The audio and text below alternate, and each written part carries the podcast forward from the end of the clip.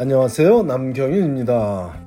미국에서 의대 보내기 오늘은 그 698번째 시간으로 1월이 되었는데 아직도 인터뷰 초대가 오냐는 질문에 대해 알아보겠습니다. 작년 5월 31일부터 원서 접수가 시작된 2023년도 의대 신입생 선발을 위한 입시 과정은 지금도 활발하게 진행되고 있으며 새해가 되고 열흘 남짓의 기간 동안에도 많은 의대에서 합격생을 발표하기도 했고 인터뷰를 위한 초대를 했으며 앞으로도 최소 두 달간은 더 이런 분위기가 유지될 것이니 긴장을 풀지 말고 계속 집중하여 의대 입시에 임하기를 바라는 마음에서 지난 열흘간 어떤 일이 있었는지와 함께 앞으로 어떤 일을 해야 할지에 대해 소개하겠습니다. 연휴가 끝난 이후인 1월 3일부터 1월 12일 단 열흘 사이에 새로운 인터뷰 초대를 해온 의대는 스탠포드 의대, 에모리 의대, 템플 의대, VCU 의대, 알바니 의대, 그리고 하버드 의대 등이 있습니다. 비록 제가 지도하고 있는 소수의 학생들의 경우에 국한된 상황이지만 적어도 의대 입시에서 1월이 어떤 분위기인지를 이해하기에 부족함은 없을 듯 싶기에 소개하고 있습니다.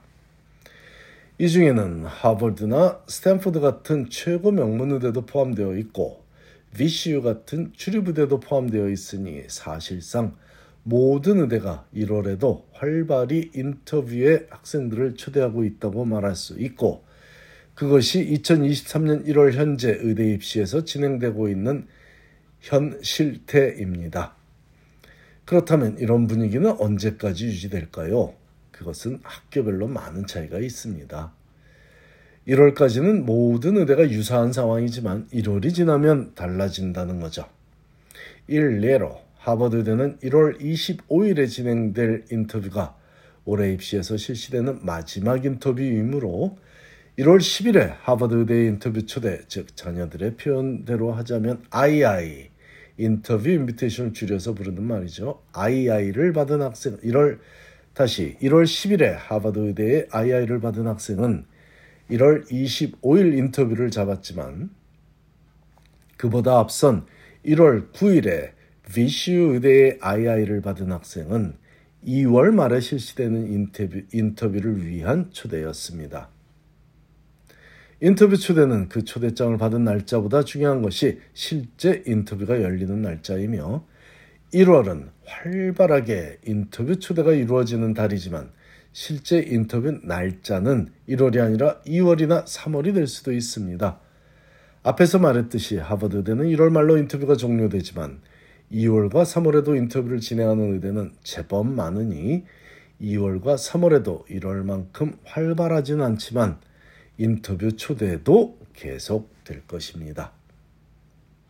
합격자 발표도 계속 이루어지고 있습니다. 12월 말에 꽤 많은 학생들이 기쁜 소식을 들었을 것이고 합격자 발표는 1월과 2월에도 계속 이어질 것입니다. 아이비리그 대학 의대들은 아이비리그 대학 의대들을 포함한 일부 의대들은 2월 말이나 3월 초에 합격자 발표를 몰아서 한 번에 하지만 대부분의 의대는 10월 15일부터 합격자 발표를 시작했으니 지난 10월 15일을 의미합니다. 이미 많은 학생들이 자신이 거주하는 주리부대에서 합격을 한 상황에서 다른 의대의 합격 소식을 기다리고 있는 것이 성공적인 의대 입시를 치르고 있는 학생들의 일반적인 모습일 것입니다. 제가 오늘 전하고자 하는 주된 얘기는 이미 원한 의대에 합격한 학생이 계속 다른 의대에서 인터뷰 초대를 받을 경우에 어떻게 해야 하는 것이 최선일지에 대한 것입니다. 경우에 따라 다른 결정을 내려야 하겠지만 일반적으로 내가 이미 합격 이미 합격한 의대보다 레지던시 매칭 결과가 그리 좋지 않은 의대라면 인터뷰에 참석하는 것이 큰 의미는 없다고 저는 봅니다. 물론 장학금을 염두에 두고 있는 학생이고 어느 의대에 진학하느냐보다는 학비를 어떻게 충당하느냐가 더 중요한 경우라면 초대받은 모든 의대 인터뷰에 참가해서 가능한 여러 의대에 합격한 후에 각 의대에 실질적으로 지불할 학비의 액수를 비교해 보는 것은 필수적이죠.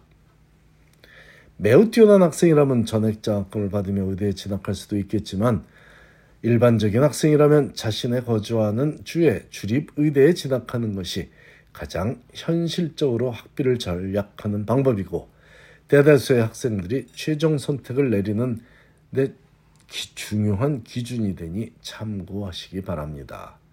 하지만 학비보다는 교육의 질이나 의대 졸업 후에 벌어질 레지던시 매칭에 좀 더 신경을 쓰는 학생이라면 각 의대 홈페이지에 소개되고 있는 매치리스트라는 단어로 검색하면 최소 지난 3년간 그 의대 졸업생들이 어떤 병원의 레지던시 프로그램에 매치되어 트레이닝을 받고 있는지 알 수 있으니 그 자료를 기준 삼아 불필요한 인터뷰에 계속 참여하지 않도록 권합니다. 합격하더라도 진학할 마음이 전혀 없는데 굳이 인터뷰에 참여하는 것보다는 그 인터뷰 기회를 간절히 바라는 학생들에게 양보하는 덕을 쌓는 것이 우리 사회 전체를 위해서도 좋고 학생 본인도 자신이 무엇을 원하며 무엇을 추구하는지 정확히 알고 행동하는 좀 더 매력적인 모습을 만들어가는 과정이 되겠습니다. 레지던시 매치 결과는 의대를 판단, 판단하는 유일한 자료가 되어서는 안 되겠지만 자신에게 어울리는 학교인지를 가늠해 보는데 활용할 수 있는 중요한 자료는 맞습니다. 각 의대 홈페이지에 방문할 필요도 없이 그냥 구글이나 어떤 검색창에서든 HMS면 HMS, 스탠포드면 스탠포드, 뭐 조지타운은 조지타운 이렇듯 학교 이름을 앞에 적고 그 이후에 match list 혹은 원하는 연도 2022 match list match list 2022 어떤 순서든 상관도 없습니다. HMS 2022 match list 라고 학교 이름과 match list라는 단어만 들어가서 집어넣고 검색하면 그 학교 졸업생들이 졸업, 졸업생들의 졸업 후 행보를 정확히 알 수 있으니 이 자료를 검, 활용하시기를 권합니다. 불필요한 인터뷰에 참여하는 것보다는 지금부터 의대 생활 그리고 그 이후의 전략에 대해 고민해 보는 것이 더 현명한 일이라고 믿습니다. 감사합니다.